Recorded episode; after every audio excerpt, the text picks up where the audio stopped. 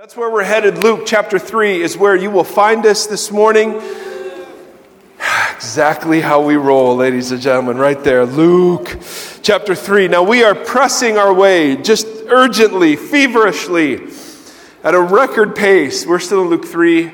Uh, we're going to go uh, to Luke 3, verse 3. Remember, uh, before the whole holiday season hit, uh, we were looking at the ministry of John the Baptist. John the Baptist, of course, comes in fulfillment of an announcement to a priest and his wife, Zechariah and Elizabeth, uh, a miraculous birth. Uh, and we hear the angel announces to Zechariah, and then Zechariah prays over his son, John the Baptist, that this, this guy, John, is the forerunner, the preparer of the Messiah. So we've been looking at different facets of how he was preparing God's people. And if you remember Luke 3, verse 3, uh, it says, John went into all the country around the Jordan River, preaching a baptism of repentance for the forgiveness of sins. Now, I want to remind you of these words. To baptize, the Greek word means to dip or to immerse in something. Okay, so it's used of other like things in the New Testament. So if you take a, a piece of cloth and dip it into a dye, it takes on the characteristics of the dye. If you, if you take a piece of bread and baptize it into olive oil, it takes the oil. So when we speak about baptism, the idea is that you are immersed or you're dipped in something that you take the characteristics of as a result of being immersed in it. That's why it's such a big deal that in the, in the New Testament you'll hear about being baptized in Christ. Well, the idea is you are immersed in Jesus, so you, you begin to take on the characteristics of Jesus. So John comes preaching a baptism. Now, the Jews of the day would have understood the concept of baptism. They had all kinds of ceremonial washings and ritual washings. If you were a priest, you had to do certain ceremonial washings to offer priestly service. If you, for some reason, were unclean for one reason or another, you had washings that you would do to become clean. And there's some debate also about whether or not at this time non Jewish converts to Judaism had to be baptized. So the Jews would have understood baptism. But this was a baptism that was different from any of the other ones. This was something that uh, John preaches called a baptism of repentance. And if you remember, repentance, uh, the, the Greek word means to change your mind, but that doesn't capture it because we change our minds all the time. The, the Hebrew root of that is the idea of turning and returning. You're headed this direction and you turn around and go this way. You're turning from something in order to return to God. That's the idea of repentance. And the thing that was so significant about John's ministry is that this baptism of repentance was given to Israel. In other words, Israel would have naturally thought, hey, we're God's chosen people. We're good. Messiah's coming. We're ready. We're the people who've been waiting for this forever. The shocking thing was that John's ministry of preparation was to them. And his announcement was there is a day of messianic presence coming that will be glorious for those who are ready and result in judgment for those who are not. So even your ethnic ancestry from Abraham isn't enough. You have to undergo this baptism of repentance. This is our review to remind you of kind of how humbling this would have been for Israel. That is why some in Israel said, No way, we don't need to do this. Others in Israel said, Absolutely. And there is a correspondence that Luke paints in the book about if you responded well to John, you will respond well to Jesus. And if you didn't respond well to John, you won't respond well to Jesus. Now, that's our review to set up this. John preaches his own baptism, but he hints at a baptism that was coming. Jump down, if you would, to verse 15. For 400 years, God's prophetic authoritative voice had been silent. John the Baptist comes and you can tell that, that the prophetic sort of voice is back alive now in Israel. And so people flock to this guy from all over, and they naturally ask the question well, are you the Messiah? Verse 15 the people were waiting expectantly and were all wondering in their hearts if John might possibly be the Messiah. John answered them all I baptize or immerse you with water, but one who is more powerful than I will come the straps of whose sandals I'm not worthy to untie. He will baptize you with the Holy Spirit and fire. So, John, in announcing his own baptism, stirs up the messianic expectations of people. They naturally look at him and say, Hey, are you the guy? He says, No, no, no. There's one mightier than I coming, and he will baptize you with the Holy Spirit and fire. Now, there's a debate about whether Holy Spirit and fire. Is that the same thing? Like in Acts 2, you have the early church receiving the Spirit in the forms of tongues of fire. But, but but then you have here, you have fire clearly as an image of judgment, and there's a parallel in Isaiah that seems to refer to judgment. And so, so is this people that, that will now be ready for Jesus and receive Him be baptized with the Holy Spirit in the form of fire, or will these people receive the Holy Spirit if they're open to Jesus, but if they're not open with Jesus, they'll be baptized by fire, which is another way of saying judgment? I don't know which it is, but here is the point. I have my own opinion, by the way. But, but people, are, people disagree over this is one thing or two things, and I just draw your attention to it so you know. But here's the big point the big point was right in the middle of John's ministry. He points to a baptism that was coming that was going to be different than his. It's that baptism I want to look at today. I want to take the opportunity because John mentions the baptism inaugurated by Jesus, the baptism we practice. I want to take that and launch into what does baptism mean for us? How, how is it different than what John did? How is it similar? So, that is where we're going to spend our time this morning. Go, if you would, to Matthew 28. Matthew 28. You all look thrilled at the possibilities that sit out before us. I got to tell you, you know, there are people today in minus like 40 degree weather, and here we are. Here we are. I mean, here we are. You know what I'm saying? I mean, of all the places, we're here. And, and, I, and I think California is very odd for lots of reasons, right? You have too many people, and you call the freeways the five when there are other fives. And I mean, I just, I just, very odd. But on a day like today, hallelujah. hallelujah. All right, now, we'll clap for California. All right. So, So, so what I want you to see is John preached a baptism of repentance, and Christian baptism adds to that meaning. It still keeps the idea of repentance, but it adds to that meaning. And my goal this morning is that if you've never been baptized and are a follower of Jesus, that you would decide to be baptized. Now, Matthew 28, notice this is Jesus right before he ascends into the heavens. Verse, uh, chapter 28, verse 18. Then Jesus came to his disciples and he said, All authority in heaven and on earth has been given to me. Therefore, go and make disciples. Disciples are students or apprentices. Go and make more of you, in other words, of all the nations, baptizing them in the name of the Father, the Son, and the Holy Spirit, and teaching them to obey everything I've commanded you. And surely I am with you always to the very end of the age. Now, very, very familiar passage, of course. Go, disciples, and make more of you. And how do you do that? You baptize and teach.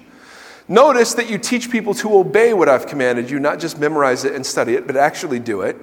But then you are to baptize them, but now do it in the name of the triune God, the Father, Son, and Spirit. Now, there are some people uh, in kind of the church at large who think that this is some sort of magic formula that if you don't say it just right, your baptism doesn't count. I want you to know that we love those people but disagree with them because what it means, when it means to be baptized in the name of somebody, it, it means for the sake of. Someone's name represented their character in the first century. So to be baptized in the name of Jesus means you're doing it uh, for the sake of Jesus or in light of Jesus or under Jesus' authority, is the idea. Some people think baptism is magic and it just it doesn't matter what your heart's like if you just go into the water or sprinkled or whatever, it works. And that's not what the, the, scriptures teach. The scripture teaches it's the heart attitude that matters, and, and that there isn't some magic formula. If, if, you, if you get it wrong, you know, your baptism doesn't count. We don't, we don't think that's what the scripture's teaching. But it does teach that one of the ways Jesus' baptism is different than John's is that John's was addressed to Israel, saying, You, children of God, need to be prepared for Messiah. Jesus' baptism is addressed to the nations, saying, You now Turn from every other being you could worship, for everything you could have apart from Christ, and embrace Jesus. And way, the way you do that is through faith and repentance, that, that you now be baptized as a symbol of your turning. So it keeps the idea of repentance, but it adds now that we're doing it in the name of, or for the sake of, or in light of Jesus of Nazareth. Flip over to Acts chapter 2. This was the practice of the early church. Acts chapter 2. Peter, a guy who denies Jesus three times, uh, receives the promised Holy Spirit uh, in Acts chapter 2, and he goes and he announces to the masses gathered at a Jewish festival uh, that the Messiah that they had been expecting, they actually had crucified, but they'd seen risen from the dead. And it's a beautiful, beautiful sermon. And it ends with this pretty epic sentence, verse 36 of Acts 2. Therefore, let all Israel be assured of this God has made this Jesus, whom you crucified, both Lord and Messiah. Just in case you were unclear about this, when the people heard this, they were cut to the heart and they said to Peter and the other apostles, Brothers, what shall we do? Peter replied, Now notice, Repent and be baptized, every one of you, in the name of Jesus Christ for the forgiveness of your sins, and you will receive the gift of the Holy Spirit. Now, this weaves the threads together. So, what should we do? Repent. That's a John the Baptist word. I was going this way, now I'm going this way. Repent and be baptized. So you keep the meaning of John's baptism, but you now add to it, in the name of Jesus, and you will receive the gift of the Spirit, right? This is exactly what John had promised. That there is one who's coming after me who will baptize, immerse you in the Holy Spirit. We believe that happens when you place your faith and trust in Christ. So the idea now is that all of these threads that were present in John's ministry kind of come to fruition in the early church. Repent and be baptized, that's what John's repentance was. But now do it in the name of Jesus, and you will receive the gift of the promised Holy Spirit. This is what John had said. So, what we believe is this. On the one hand, there are people who believe that baptism is magic. We don't believe it saves you, we don't believe it's magic. But on the other hand, many of us, because of these people, go to the opposite extreme and we think it's just this nice optional sort of add on. And it's not that either. Because it, when you read in the book of Acts, Peter and the apostles are commanding people all the time listen, if you believe and you confess this Jesus, be baptized. And it was an, there was an urgency to it that's missing in the American church. There was an intensity to it that's missing in the uh, American church. It, it, it's not magic and it doesn't save us, but yet it's not just kind of this optional thing either. There, there's some deep, deep stuff going on that Paul explores in his writings. Go, if you would, to Romans chapter 6. Are you guys following with me so far? All right, so 10 of us are all in, thrilled. It's more than last time.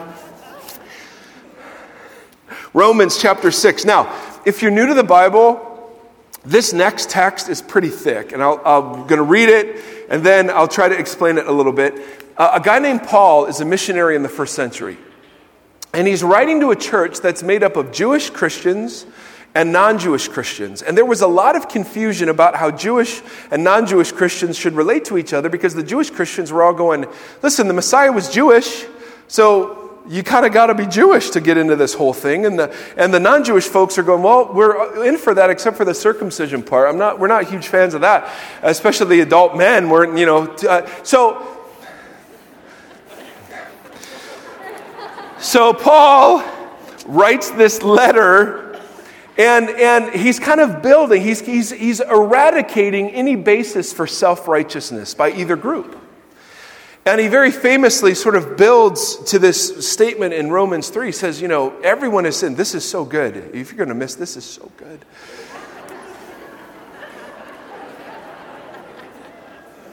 I'm sorry. He builds to this very famous statement. He says, All have sinned and fallen short of the glory of God, and all are justified freely by the grace, uh, by, by faith in the Lord Jesus by his grace. That's the idea.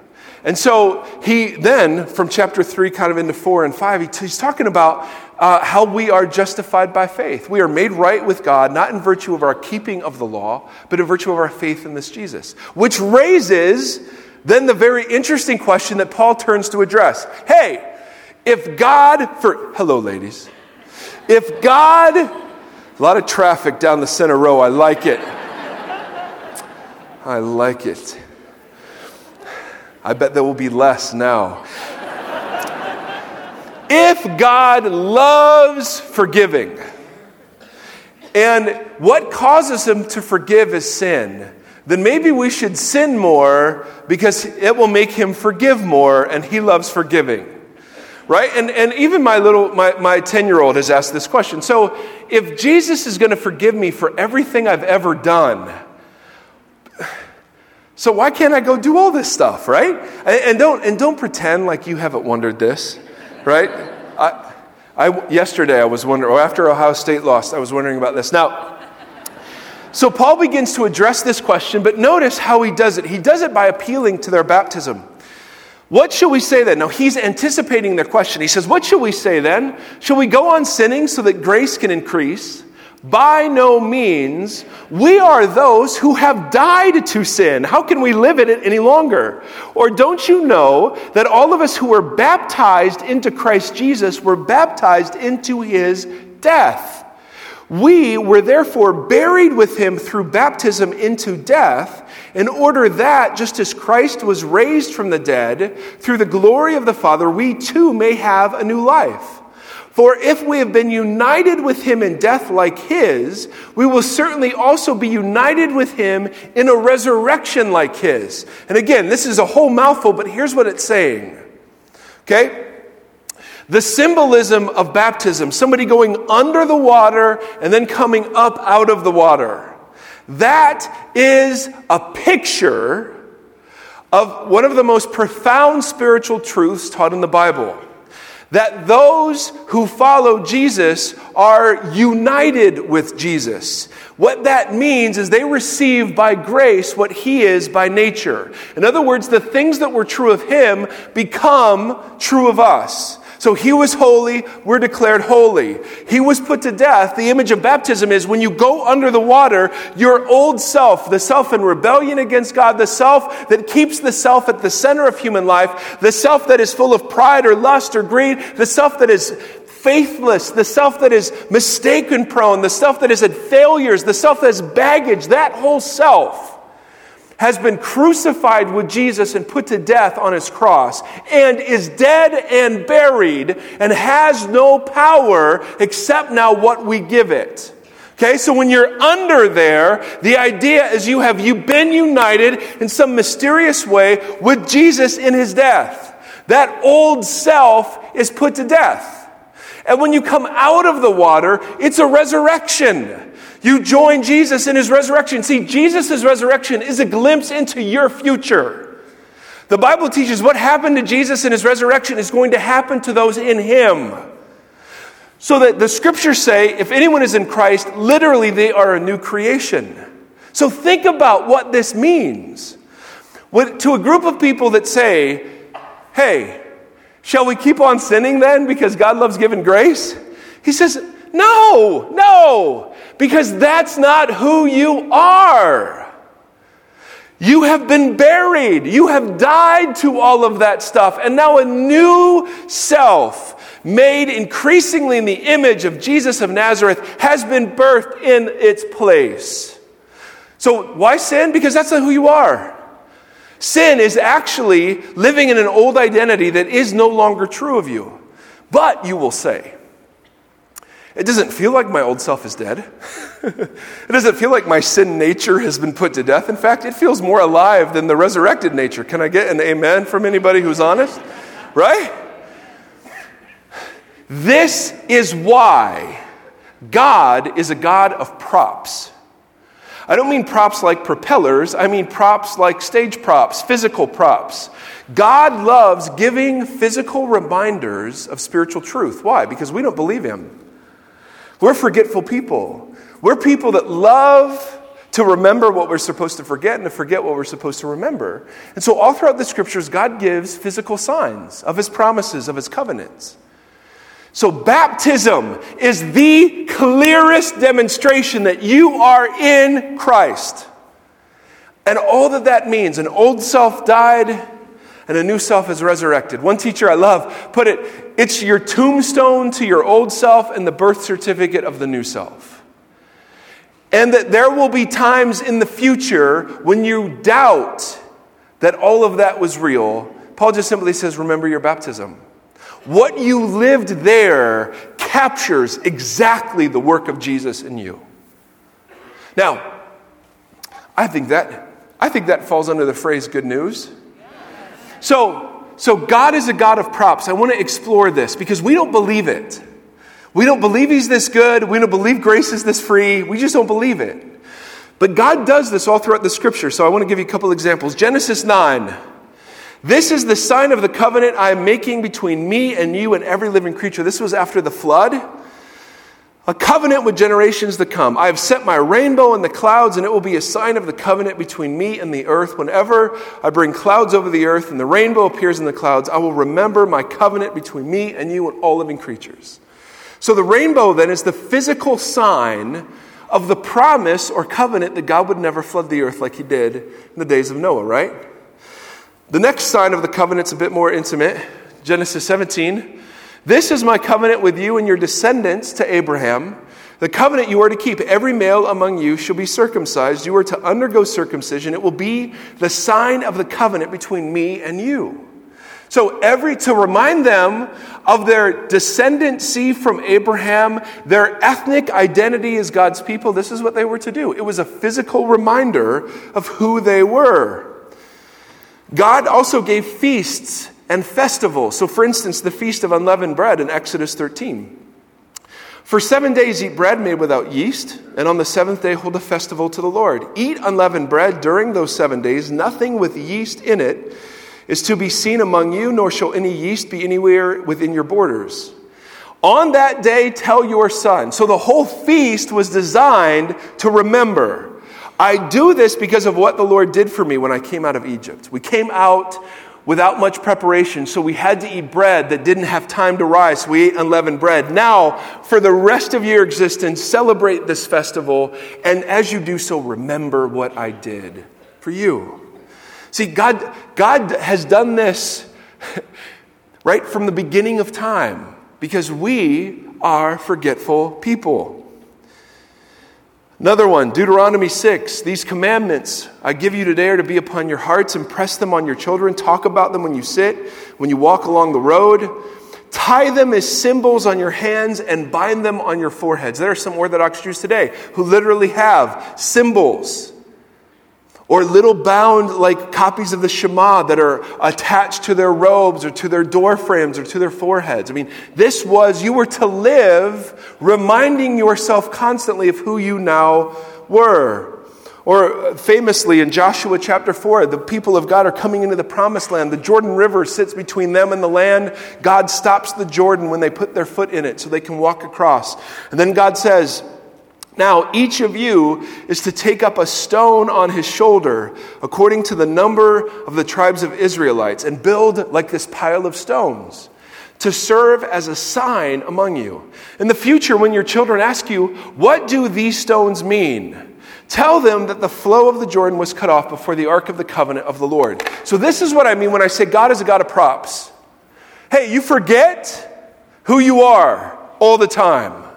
So God gives physical reminders. And again, there are two ways to look at these physical reminders. One way is to say, well, they're mandatory, and if you don't do them, you're toast. That's not what the scriptures teach. The scripture doesn't teach it. They're not magic. But on the other hand, we go to the, some of us go to the opposite extreme, and we say, well, then they're totally optional and it doesn't matter. To which we say, well, no, that's not right either. God takes the signs of his covenants very seriously. In Exodus 4, there's this really interesting passage where Moses doesn't circumcise his son, and God is about ready to put him to death because of that. Or in 1 Corinthians 11, there, Paul is teaching that there, there's a church that's abusing communion to the point where Paul says this. Literally, some of you are getting sick and falling asleep, which was a, a biblical way of saying you were dying because of this. So they're not magic, and they're not just sort of these optional addendums. Somewhere in the middle, is, is the recognition that they're urgent and they're important and they matter. They are pictures and signs of covenants that are so fundamental to our identity because literally we don't believe it. We don't believe this. And so, one of the biblical answers to why do God's people still sin is that they just simply forget who they are. We don't really trust it. And so, baptism becomes the sign par excellence of the old, del- the old self's death and the new self's resurrection. And we say, brothers and sisters, if you are a follower of Jesus, we invite you, we implore you to be baptized. Why? Number one, it is a public declaration of allegiance. This is not just a private faith between you and Jesus somewhere. It, when people were baptized in the first century, it was an act of civil disobedience. Because Rome was the big power in the world at this time. Rome was totally cool if you worship Jesus as long as you worship Caesar too. They didn't have a problem worshiping with Christians worshiping Jesus. They had a problem with worshiping Jesus alone. And see, baptism is the sign. See, baptism is two things it's the repudiation of this so that I can have this. It's the death of all that I could have over here, calling my own shots, and the embracing of what life looks like now under the governorship of Jesus. But the second reason why we encourage people to do it, out of obedience, is because it is a sign and it is a seal of what's now true of you. The reason people celebrate anniversaries when they're married, right, is because they need reminding. Yeah, we loved each other. remember how young we were? Remember, remember when we refused premarital counseling because we thought we'd never have any problems? Boy, we were we dumb. Right? I mean, there, there's a sense in which God has built this into the fabric of what it means to be human. Reminding again and again and again and again. And so we simply urge you if you have no guilt, no shame, I mean, again, if you, if you if you die heading home and you're unbaptized, will God look at you and say, Nope, it's a technicality, sorry. I know you trusted me, but I'm sorry. No, that's not what God's like. But at the same time, most of us don't live with any urgency about stuff like this. And I want to recapture some of the urgency. So, what I want to do is, um, like I said, we're going to do baptism next week, and I really want to invite you to do that, to go to the thing in the chapel right after. But as I was preparing this, one of the things that ancient baptismal liturgies did is they would not just invite you to embrace Jesus, but they would have you repudiate or renounce all other allegiances. In the American church, we do a great job of celebrating the turning to Jesus, but we don't really do much with the repudiating everything else because we're kind of a buffet sort of people, right? I like, I like Jesus and I like a whole bunch of other th- stuff too. I like Jesus in measured doses. You know, I like Jesus as long as he's blessing my agenda, whatever.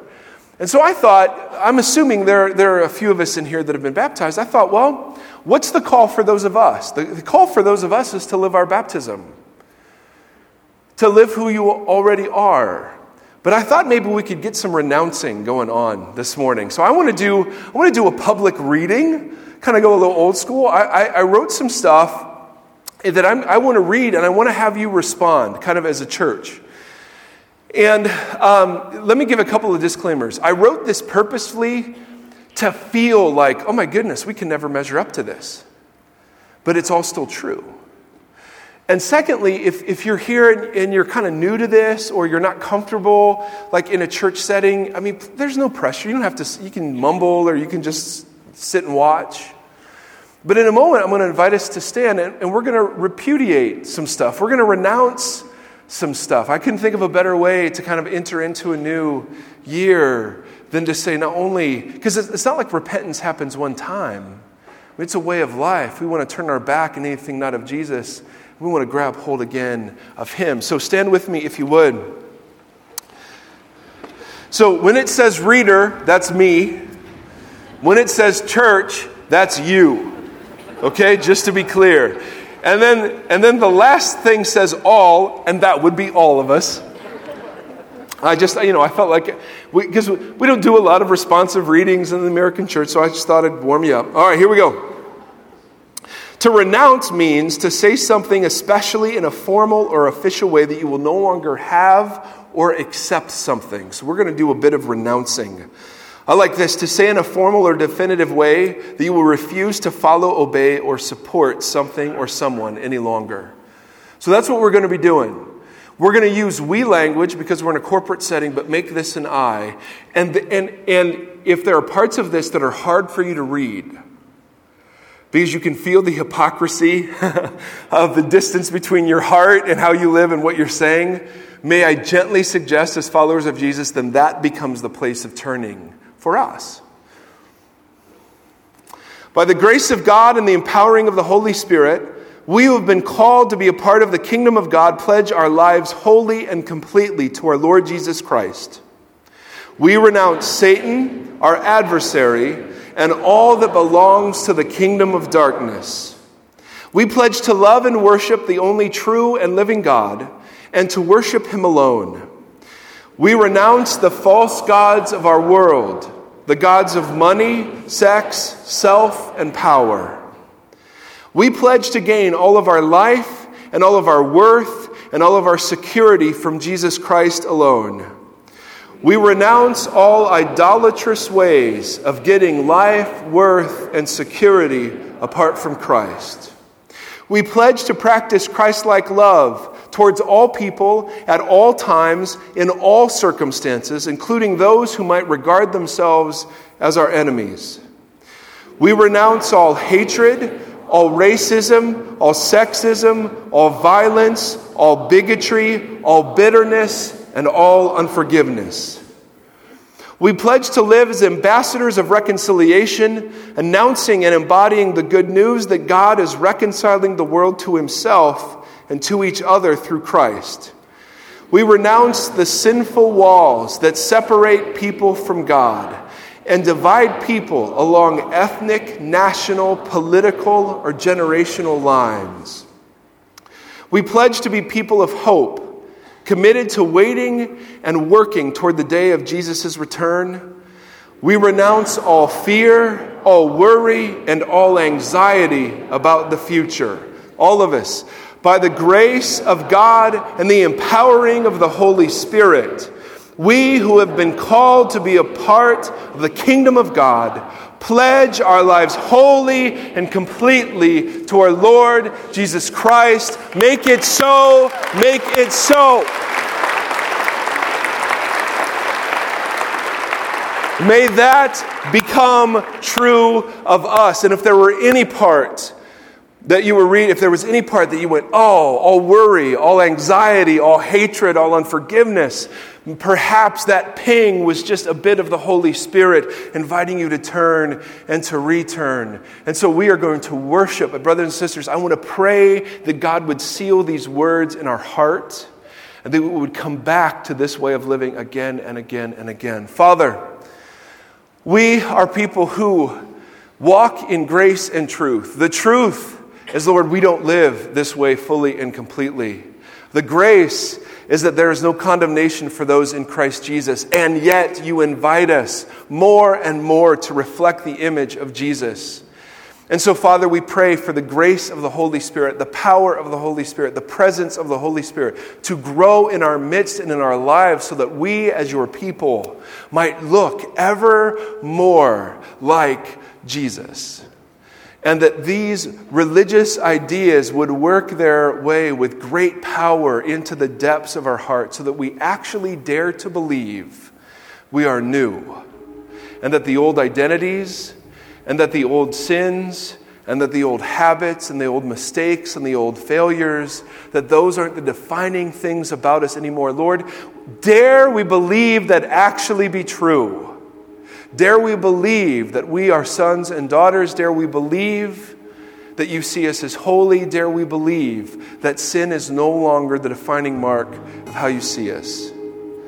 And so, Father, we just pray for your grace and we pray for your truth to flood this space as now we sing and give voice to what's true. Amen.